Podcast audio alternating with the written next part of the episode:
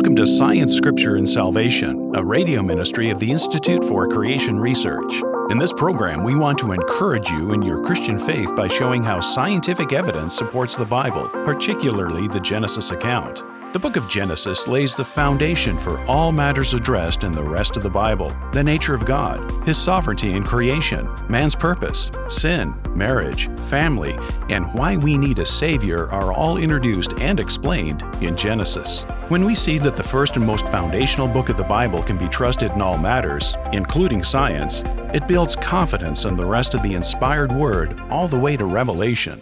On today's show, we'll get to hear from Dr. Randy Guliuzza, medical doctor and national representative with the Institute for Creation Research.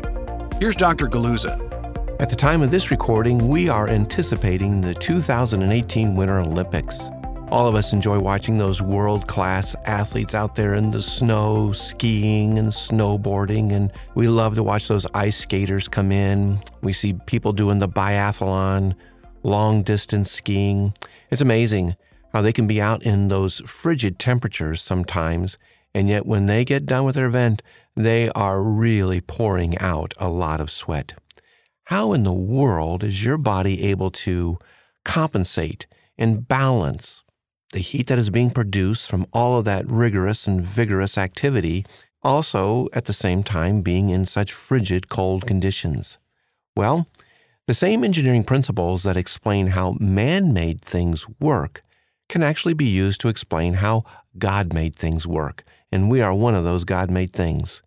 For engineers, a major achievement of design is to build precise controls and precise mechanisms for very active processes.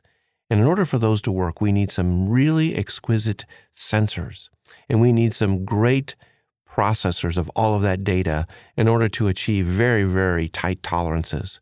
Well, your body is able to maintain very, very tight tolerances in terms of its body temperature. In fact, regulating the body temperature is absolutely essential for life. So if you are one of those world-class athletes out there, the organs that are in your skull and in your chest and your abdomen are really the most temperature sensitive. So you need to protect them from extremes of cold and the extremes of heat. And very, very precise biochemical processes manage this. That's because other biochemical processes, particularly those that are controlled by the enzymes in your body, are very, very temperature sensitive. In fact, they function best when your core body temperature is somewhere between 96 and 101 degrees. For most people, our set point, the temperature that our body is normally at, is about 98.6. And that set point is regulated by a portion of your brain called the hypothalamus. And it is able to exquisitely manage your body temperature well within very tight ranges. In fact, if your body goes about 10 degrees above that core temperature, it really poses a risk of being lethal for you. And for every 1 to 2 degrees increase in your core temperature, the efficiency of those biochemical processes goes down by about 10%. Small children will risk going into seizures if their core temperature goes above 106 degrees, and for most of us, we would be dead if our temperature went to 109 degrees. So it is very important that we keep that temperature down. But on the other hand, we don't want to get too cold, because if you get down around 87 degrees, the biochemical processes controlling your heart begin to become deranged themselves, and you could go into cardiac arrest. So you really need to manage all of that heat that your body is producing. In fact, even if you are doing no strenuous activity at all, just the daily energy needs to just keep you alive could raise the temperature of 20 pounds of water about 2 degrees Fahrenheit for every hour. That's just to stay alive. Now, when you add any kinds of vigorous physical activities, it can go up by over twice as much, and world-class athletes can drive it up even higher. So body temperature can either be friend or foe, depending on how it is managed. As I mentioned, the hypothalamus manages that body temperature, but it's not just the hypothalamus by itself. Really, the whole brain is being utilized to help measure your body temperature and manage that as well. There is a portion of your brain, of that hypothalamus, which is the heat-losing center, and there is one which it's called the heat-promoting center, and it helps control all of those things. And it actually is able to keep your core temperature under normal conditions within about 0.4 degrees Fahrenheit, no matter what your body condition is and what your strenuous activity is at the same time. And the programming for this is not just such that it reacts instantaneously to body temperature, but is actually taking data in from sensors in your skin, sensors in the mucous membranes of your nose and your mouth and even part of your eyes, and even sensors in the muscles themselves. And it integrates this data together so it is actually able to anticipate what your core temperature will be based on your activities at the moment, so that you are never really falling behind and needing to catch up in order to rapidly cool down or rapidly warm up. And right after our break, we'll take it up from where your brain is going to anticipate what you need to do to the actual changes in your body, which are going to take place in order to maintain that core temperature. And we can look forward to talking about that in just a few moments. When we return, we'll hear some final words from Dr. Guliuzza. Stay with us.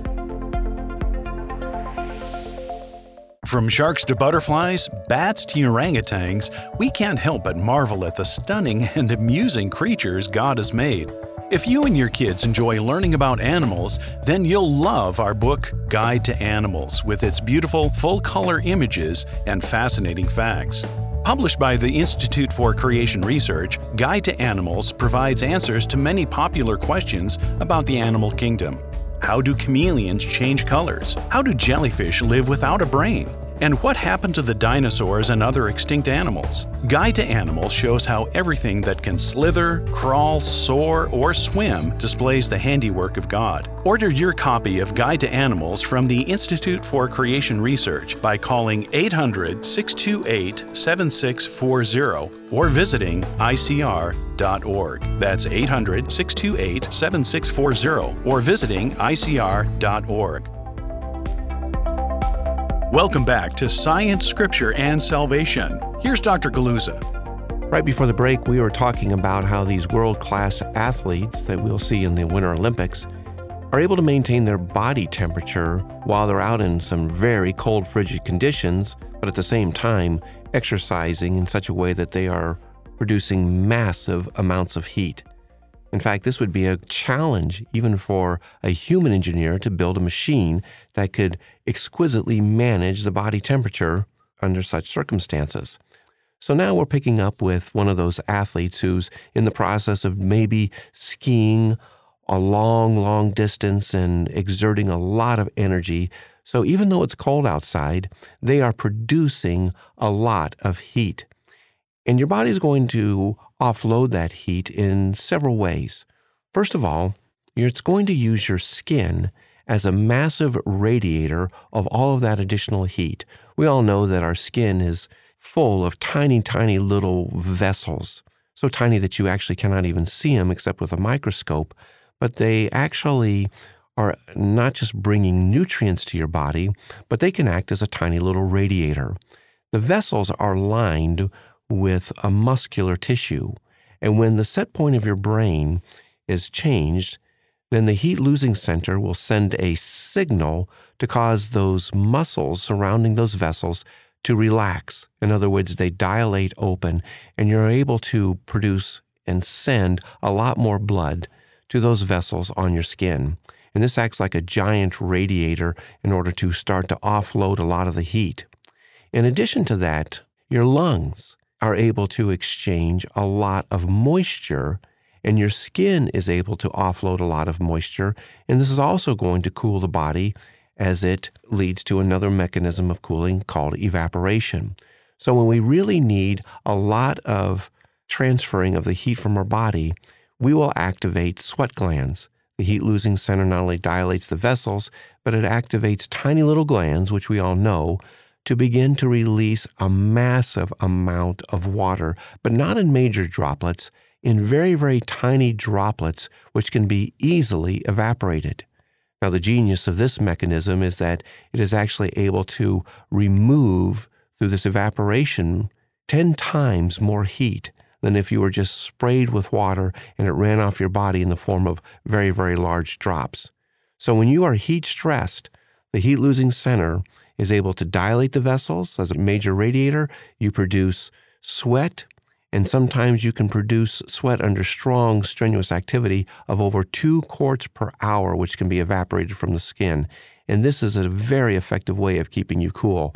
In fact, that is probably one of the major critical needs of your body at any time, is being able to manage the heat just from your basic needs of light and in any types of strenuous exercise. But what if one of those world-class athletes had to stay laying in the snow for a long time? Maybe they are participating in one of those events where they lay in the snow and they shoot at a target. How would you maintain your body temperature under extreme cold conditions? Well, that's where the heat promoting center kicks in, and it begins to send signals to your body in order for it to produce more heat. In fact, it will cause the production of a hormone, which we normally call adrenaline, to be released. When this is released, the cellular burning activities in your body begin to increase. We all know that our body is constantly burning sugars and glucose, and when that is released, the burning rate increases and it produces more heat. In addition to that, thyroid hormone from your thyroid gland is released and it begins to stimulate and increase your overall metabolism. And if we're really, really chilled, the heat-producing center sends signals to tiny little muscles all over our body in our skin, causing them to rapidly contract and release in a very, very high rate of motion, which we would call shivering. And this produces a tremendous amount of heat for your body. And in addition to that, all of those vessels in your skin close down, and it shunts the body back to your core, increasing your metabolism, beginning the shivering, and producing heat that is kept in the core of your body. You're able to maintain this body temperature. What a marvel. What an incredible design that we see in the exquisite control of this. We can only adore the Lord Jesus Christ, who is able to put all of this together, not just for us, but for all of these athletes that we're able to enjoy. Thank you for joining us on Science, Scripture, and Salvation, a radio ministry of the Institute for Creation Research. That's all the time we have for our program today, but we would love to connect with you through our website at icr.org. For over 45 years, ICR has equipped believers with evidence of the Bible's accuracy and authority by showing how science supports the Genesis creation account. Our scientists research the evidence for creation and communicate their findings through books, articles, DVD series, and conferences. Please visit our website at icr.org for more information about the latest scientific discoveries, to subscribe to our free magazine and devotional, and to locate our next creation conference at a venue near you. All of this and more at icr.org. If you've enjoyed this podcast, subscribe to Science, Scripture, and Salvation on iTunes. Also, do us a favor and rate and review the show so that more listeners can find us. Thanks for listening, and God bless.